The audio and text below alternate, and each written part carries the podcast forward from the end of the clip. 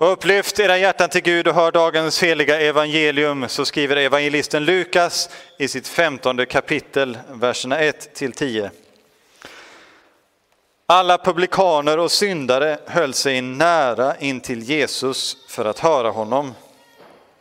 Men fariseerna och de skriftlärda kritiserade honom ständigt och sade, den mannen tar emot syndare och äter tillsammans med dem. Då berättade han denna liknelse för dem.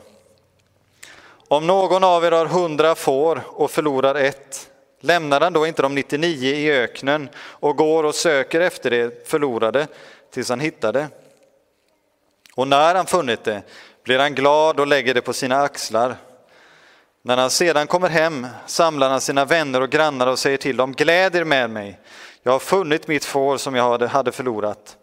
Jag säger er, på samma sätt blir det glädje i himlen över en enda syndare som omvänder sig inte över de 99 rättfärdiga som ingen omvändelse behöver. Eller om en kvinna har tio silvermynt och tappar bort ett av dem, tänder hon då inte ett ljus och sopar huset och letar noga tills hon hittar det? Och när hon har hittat det samlar hon sina väninnor och grannkvinnor och säger gläd er med mig, jag har hittat silvermyntet som jag tappade. Jag säger er, på samma sätt blir det glädje bland Guds änglar över en enda syndare som omvänder sig. Så lyder det heliga evangeliet.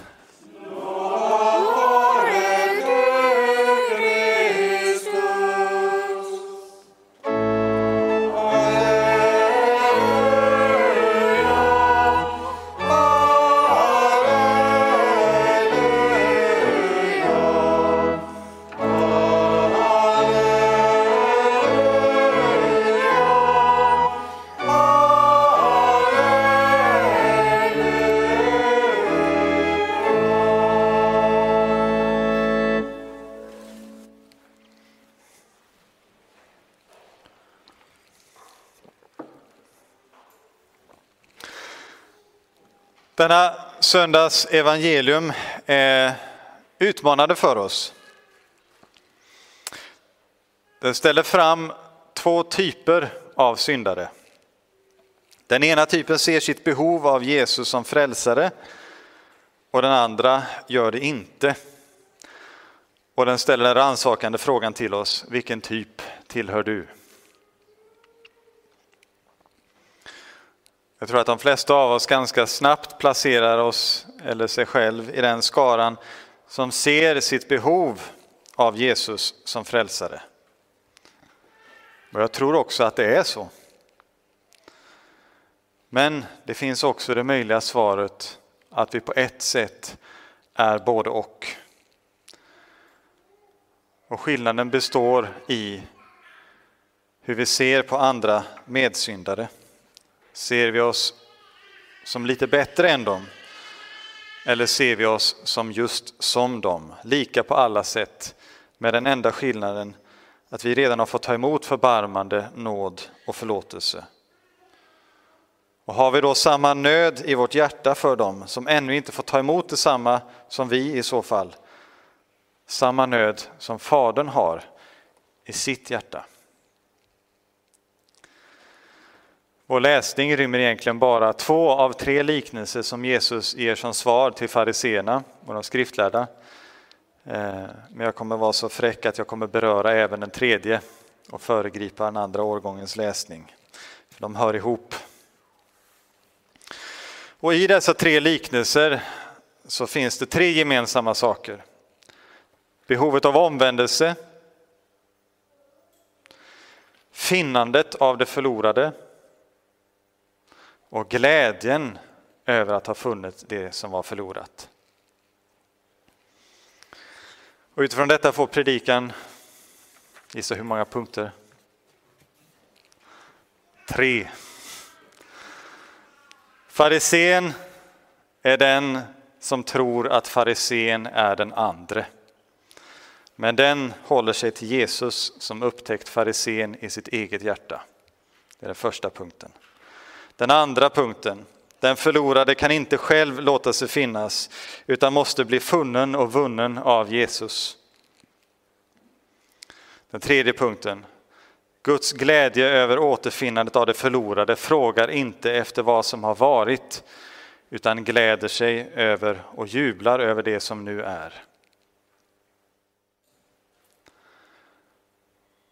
Kanske är det dags här att säga att de här agendorna som finns där ute, de är utmärkta sådana här fläktar.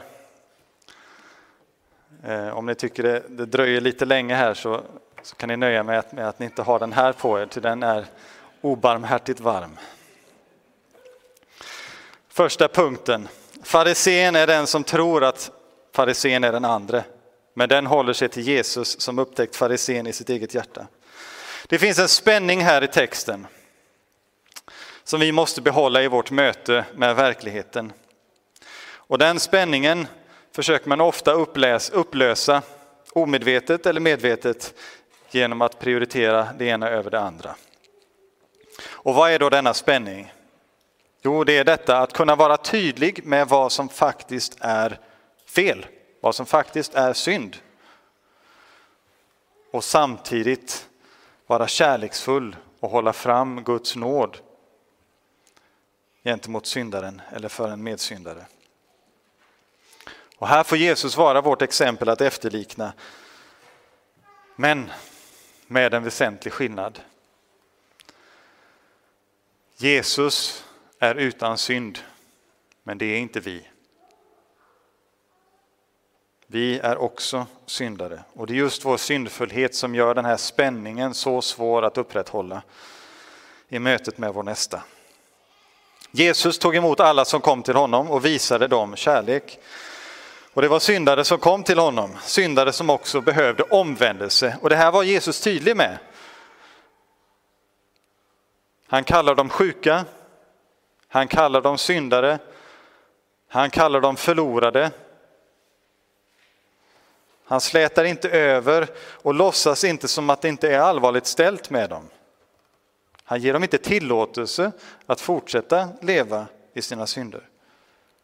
Men det finns ingenting i hur han tar emot dem som visar att han också egentligen stöter ifrån dem eller visar bort dem. Det för somliga slitna uttrycket hata synden men älska syndaren gäller verkligen Jesus. Hata synden kan många göra. Men hur älskar man syndaren på samma sätt som Jesus älskar syndaren? Hur tar man emot syndare på samma sätt som Jesus tar emot syndaren? Vi har en svår uppgift. På ett sätt en svårare uppgift än de första kristna hade i sin judiska kontext. De levde i ett samhälle som såg på syndare som syndare och kunde då närmast direkt visa på Guds nåd och kärlek. Inte riktigt så. Det är en förenkling. Det, verkligheten var alldeles säkert mer komplex och varierande också då. Men vi lever ändå i ett samhälle som i allt mindre utsträckning vill kalla något för synd. Nej, det är inte heller sant. För man vill gärna använda det begreppet om andra politiska inriktningar, miljöförstöring, strukturell rasism, diskriminering av olika slag. Men hur de definierar alla dessa saker är alltid på ett sådant sätt att de själva är goda, upplysta och uppväckta, som en översättning av engelskans woke, som har blivit så populärt nu för tiden. Och här utmålas inte sällan kristna som vill hålla fast vid Guds ord. De utmålas som syndare, fariseer, mörkermän, människor med medeltida uppfattningar, intoleranta, inskränkta. Och kanske det mest fega av allt, de kallar oss rädda. Rädda för förändring, rädda för kärleken, rädda för att tänka själva. Men inte ett ögonblick stannar de upp och tittar på sig själva och reflekterar över hur snabbt de själva helt har förändrat synsätt gällande många olika saker som jag är övertygad om att de tidigare hade tyckt varit märkligt åtminstone. Hur många hade inte för några år sedan tyckt det var eller hur många för några år sedan hade tyckt det var rimligt att man på myndigheters hemsidor och vårdsidor måste stryka ordet mamma för att istället skriva födande personer. Men nu anses det exkluderande gentemot transpersoner, alltså människor som upplever att de inte hör hemma i sitt biologiska kön. Och hur ska vi hantera detta? Vi lever i en väldigt förvirrad tid.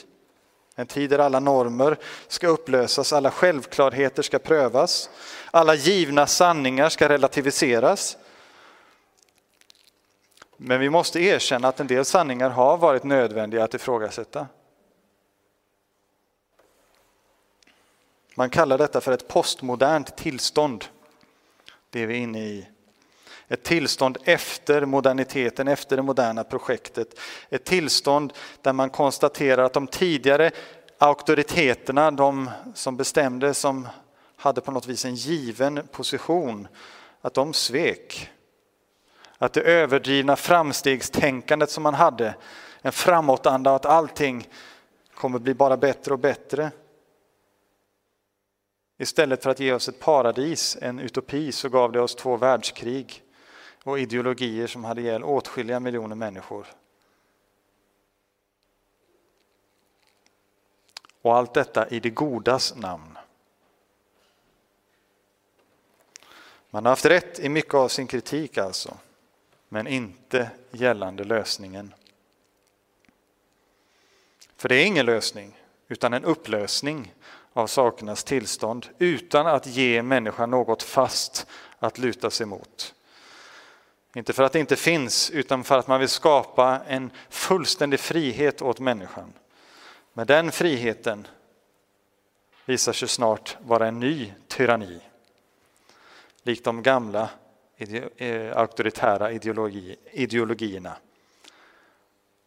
För precis som i de samhällen som präglades av totalitära ideologier så skulle meningsmotståndare tystas, omprogrammeras eller omintetgöras på ett eller annat sätt. Vilka är fariseerna idag? Är det den som håller fast vid Guds ord säger? Den som säger att det finns något fast i tillvaron? Som säger att människan inte är sin egen herre och inte är fri att bryta alla normer, alla barriärer, alla tabun? Eller kan det vara så att det är de som inte inser att de är sjuka och i behov av en läkare, de som istället är snabba med att visa att de står för det goda minsann och ropar högt att de som inte håller med mig här, de är de onda.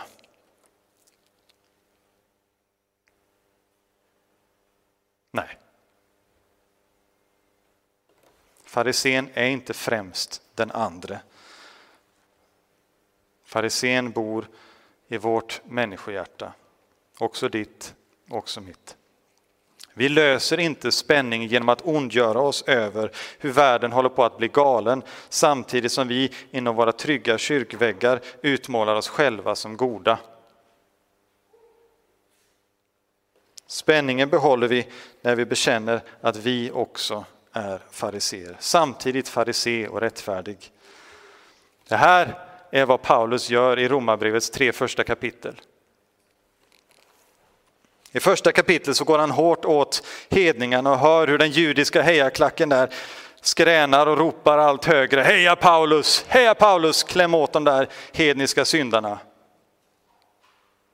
Och då vänder sig Paulus till sin hejaklack och säger, därför är du utan ursäkt, vem du än är som dömer.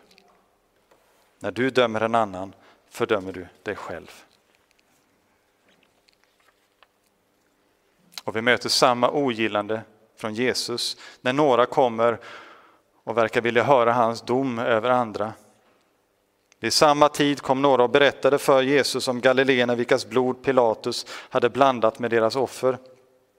Han svarade, tror ni att de galileer var större syndare än alla andra galileer eftersom de fick lida så?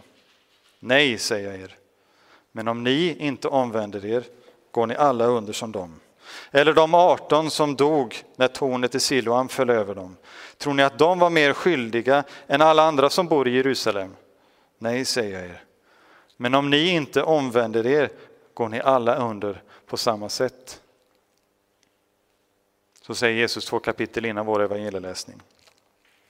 Lägg märke till att Jesus inte säger att de som drabbats var oskyldiga. De var också skyldiga. Men han avvisar nöden som en konsekvens av att de var större syndare. Han avvisar tanken på att rangordna syndare och vänder anklagelsen tillbaka på dem som kommit med frågan. Kommer man till Jesus för att höra hans dom över någon annan så kommer man istället få höra domen över sig själv.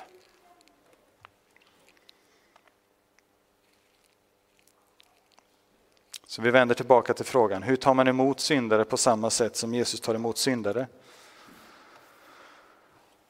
Vad har vi för syndare här i bänkarna? Eller hemma, i sofforna, fåtöljerna, stolarna, vad man än sitter på. Alla sorters. Många fler och värre saker än vi kanske tänker om varandra. Där måste vi börja. Vi kan inte börja med att säga att de som arbetar hårt med att bryta ner olika normer i vårt samhälle är större syndare. För då är vi farligt nära att börja se oss själva som de goda. Men vi är inte goda. Endast en är god och det är Gud. Så svaret på frågan är att vi kan inte ta emot syndaren som Jesus tar emot syndaren eftersom vi är syndare. Men när vi kommit fram till det svaret, då är vi närmare lösningen på frågan än innan. Några av er har säkert följt med i ordväxlingen mellan Jonas Gardell och Stefan Svärd och medföljande debattörer. Och jag säger det här igen, det är ingen lätt uppgift som vi har.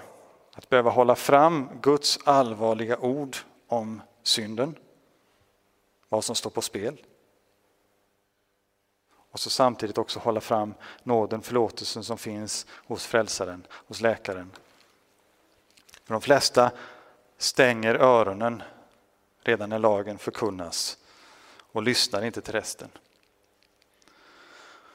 En stor del av detta har att göra med att kärleken till synden är så stor. Och därför behöver också vår kärlek till syndaren vara desto större. Det är en kärlek vi kan ha endast om vi har blivit älskade först, just så som syndare. Och hur ser detta ut i praktiken? Jag önskar att jag kunde säga att ge ett facit så här och så här. Men det kommer se olika ut för olika av er i olika tillfällen. Men jag vill ändå ställa frågan, är vår församling en sådan gemenskap där våra barn eller andra som vi har i vår närhet skulle känna den kärlek om, och förmodligen handlar det egentligen inte om om längre, för det är förmodligen mycket som händer i människors inre som vi inte alltid vet om. Men jag säger ändå om just nu. Om de skulle brottas med sin sexuella läggning eller upplevelsen av vilket kön de tillhör eller något sådant. Är vår församling en sån gemenskap där man skulle känna Jesu kärlek genom oss? I sättet vi talar om de här sakerna. Talar med varandra om varandra. Jag gillar inte att, att vi som kyrka ska behöva tala om detta så mycket. Men det är överallt runt om oss och då måste vi också brottas med det och säga vad Guds ord säger. Det här hör, hör till kyrkans profetiska uppdrag och vi skulle svika vår Herre och vår nästa om vi teg. Vi skulle verkligen vara kärlekslösa om vi teg. Men det innebär inte att varje ord som har yttrats och framhållit Guds lag har varit yttrat av kärlek och i kärlek. När domen inte först har fått falla och falla hårt över en själv kan man inte yttra Guds lag med kärlek. Det är inte de friska som behöver läkare utan de sjuka. Jag har inte kommit för att kalla rättfärdiga till omvändelse utan syndare. Det var inte de som såg sig som sjuka som höll sig borta från Jesus. Och Det var inte de som såg sig som sjuka som han var skarp mot, utan det var de som trodde sig vara friska. Eller friskare. Tror du dig själv vara frisk? Eller i alla fall friskare?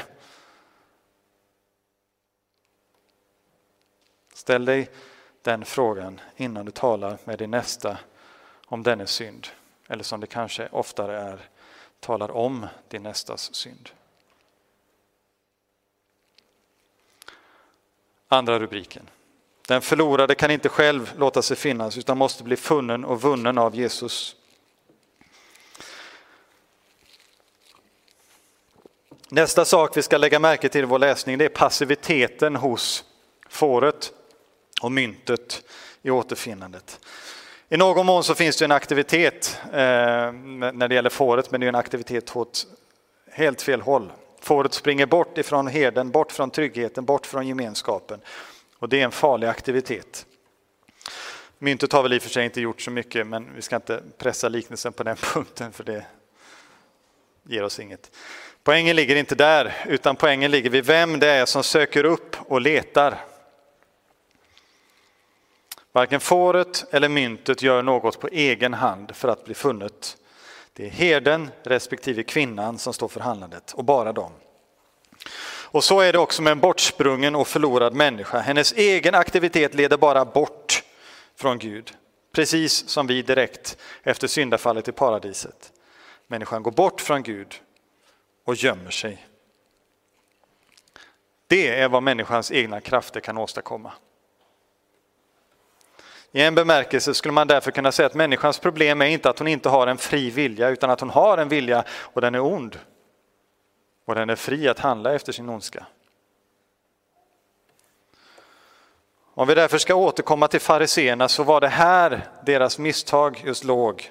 I att de trodde sig ha krafterna att fullgöra Guds lag och därför blev också deras lagtolkning sådan att den tolkades efter vad som var möjligt för en människa att göra.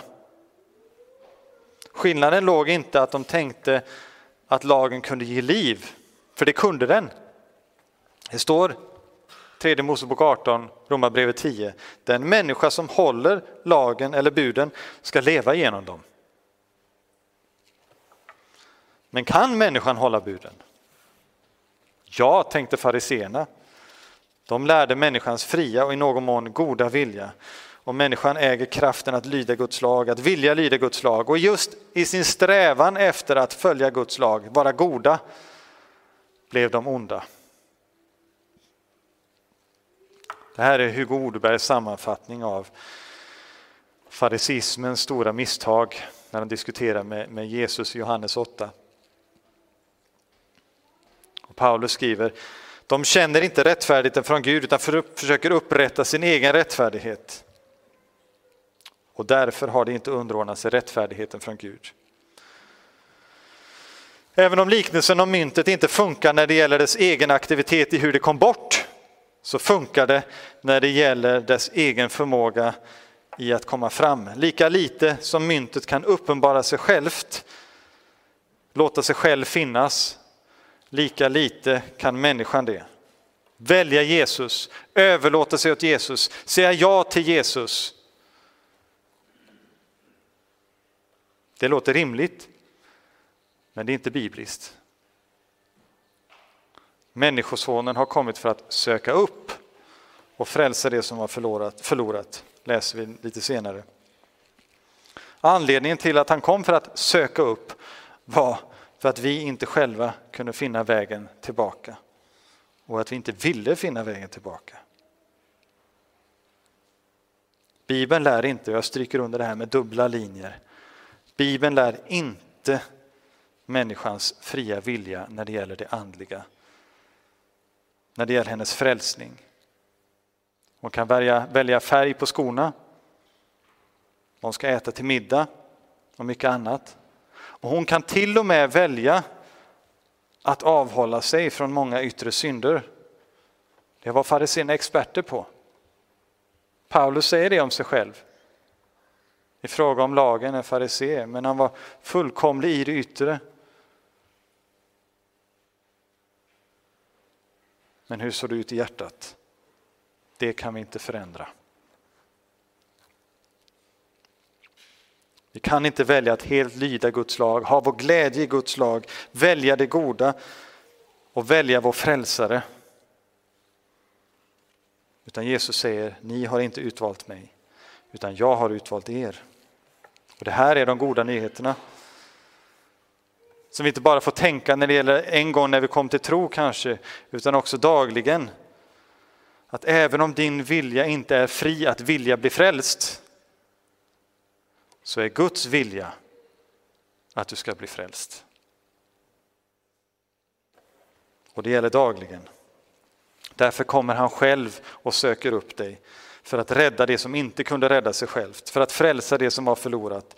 Och detta är någonting som det är tänkt att vi ska få vila i. Det här är Guds sabbat, hans vila. Att vår rättfärdighet beror inte på oss, utan på honom. Han är vår rättfärdighet. Så i domen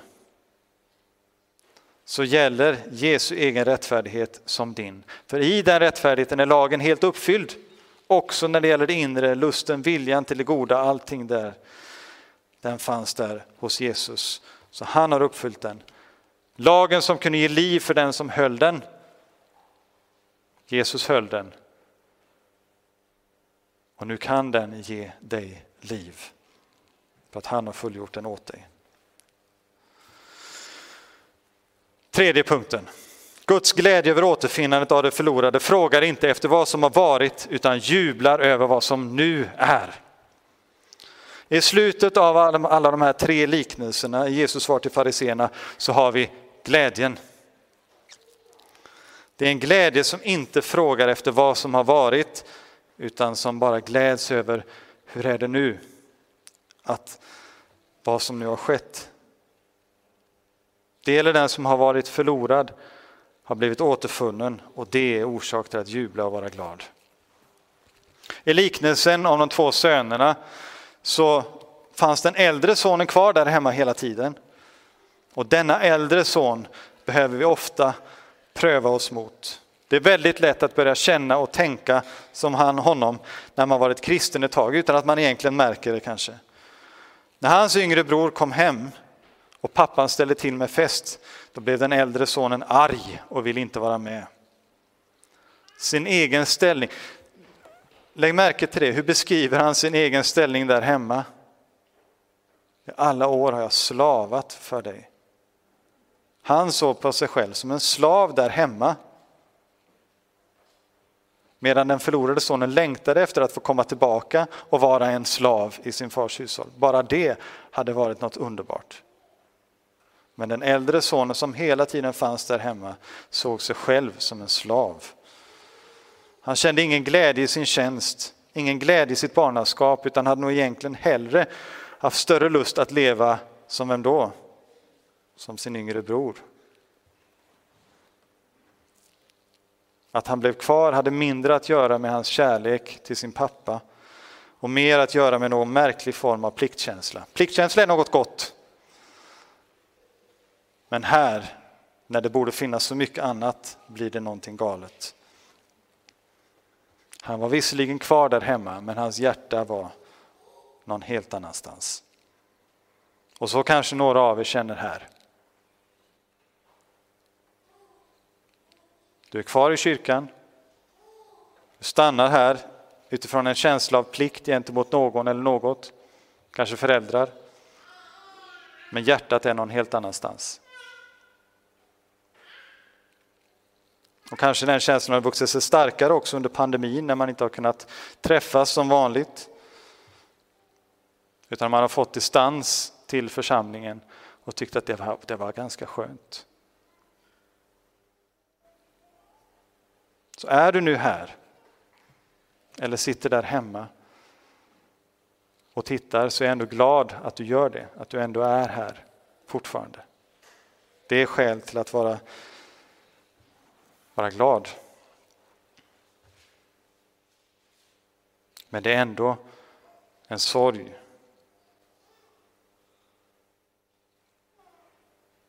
att du redan nu känner så.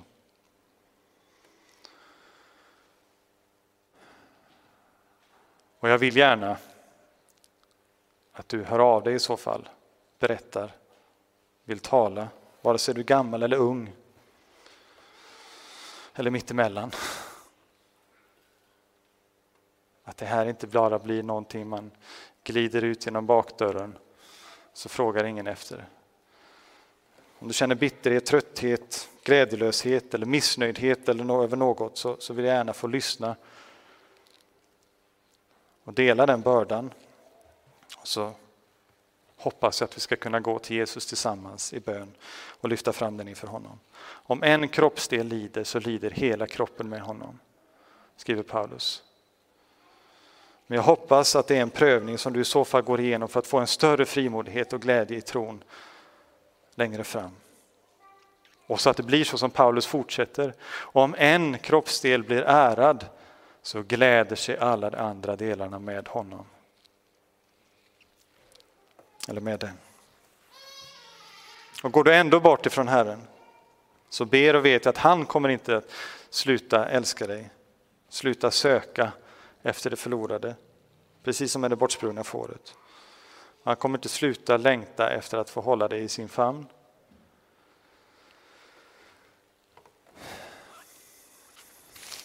Precis som pappan i liknelsen längtade efter att hela tiden få ha sonen där hemma egentligen i sin famn. Och när du en dag inser vad, vad du hållit dig undan Vare sig du har varit kvar i kyrkan hela tiden egentligen med din, med din lekamen, med din kropp.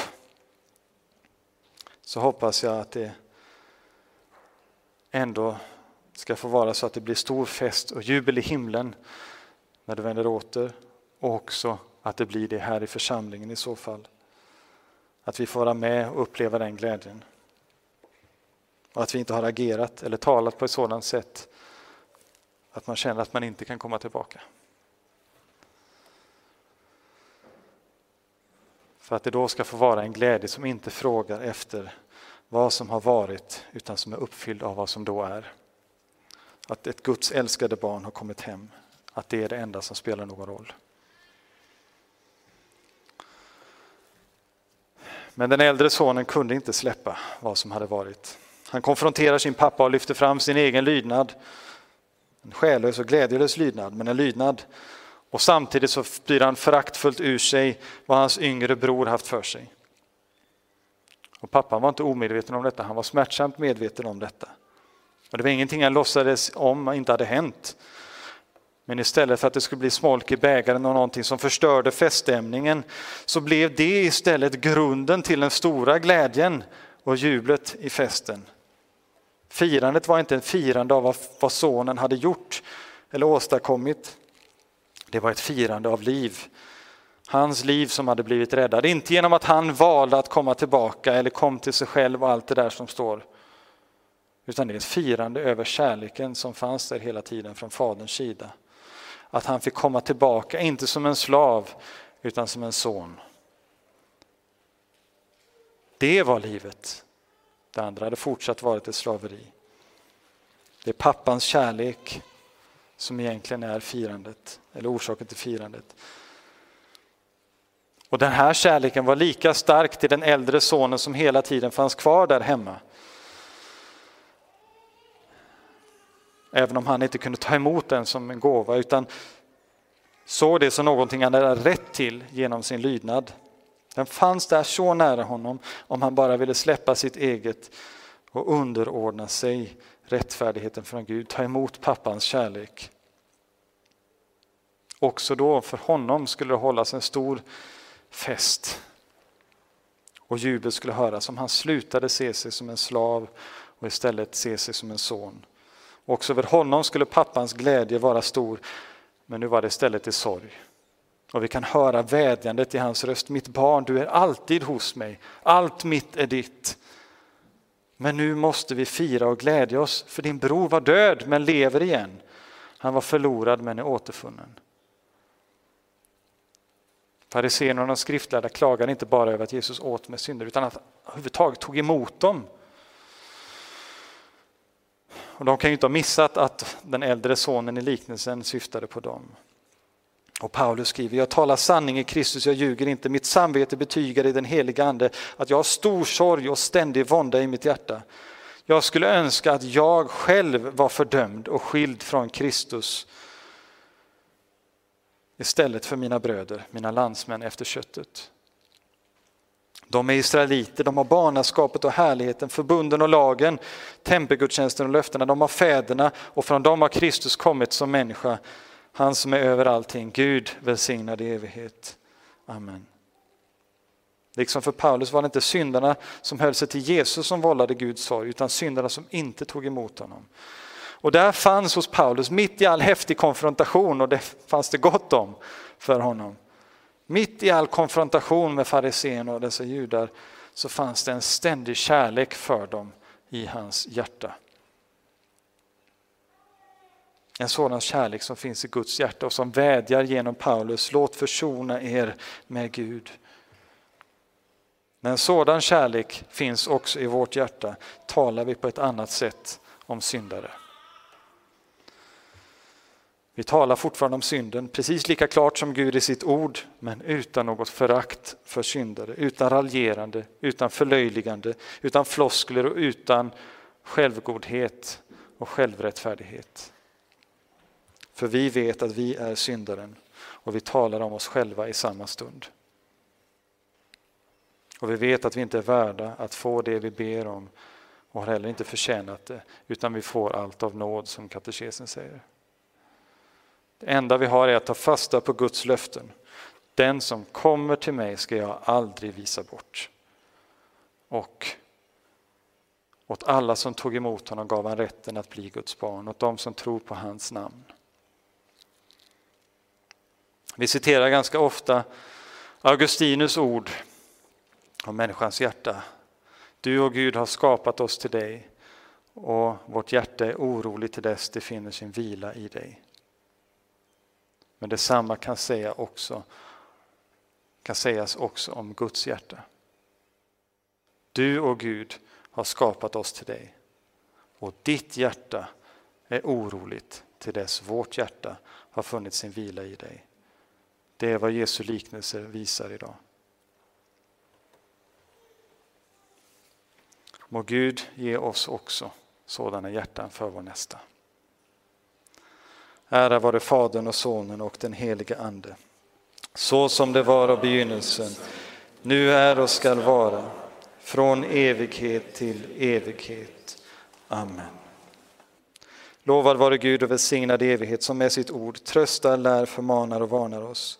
Helige Ande, skriv ordet i våra hjärtan så att vi inte blir glömska hörare utan varje dag växer till i tro, hopp, kärlek, tålamod in till tidens slut och blir saliga. Genom Jesus Kristus, vår Herre.